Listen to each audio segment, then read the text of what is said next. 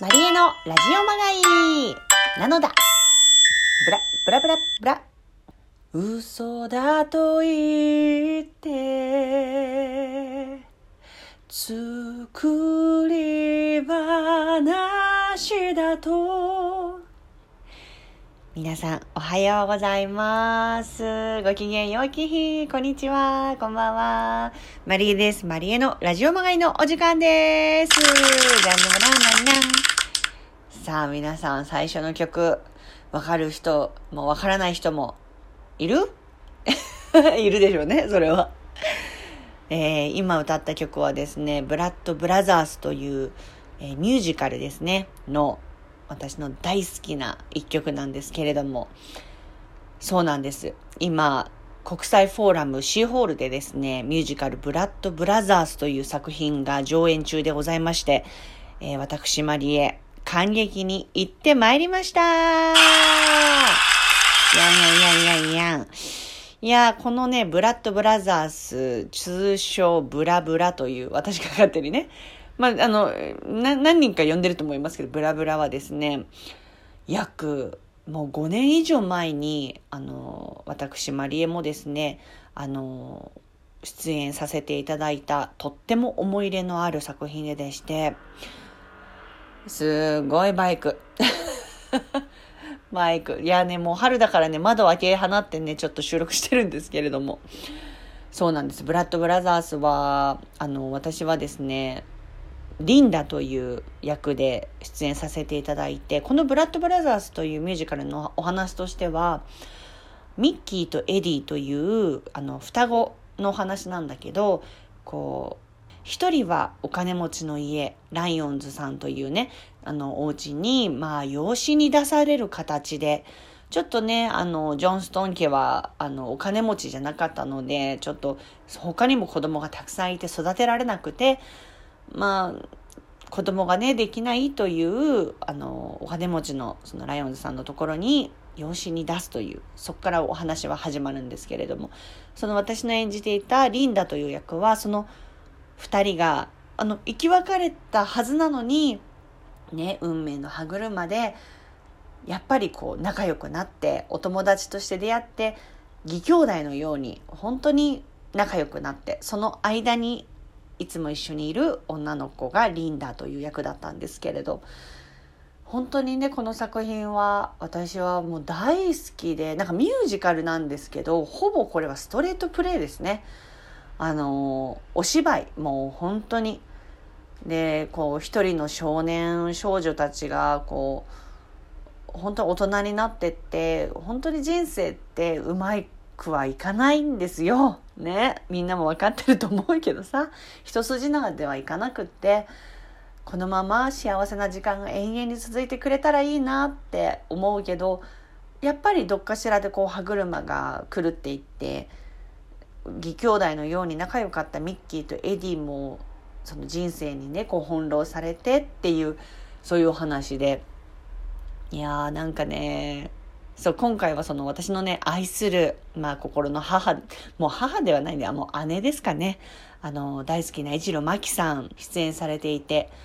見に行かせていただいたんですけれども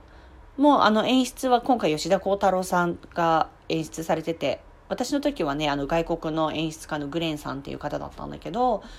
やっぱりでもね、この作品の、あの、なんて持ってるものは軸は全然変わってないから、やっぱ見てて、やっぱ自分が出ていた作品を見てると、なんかね、ちょっとやっぱ普通に客観的には見れないなとは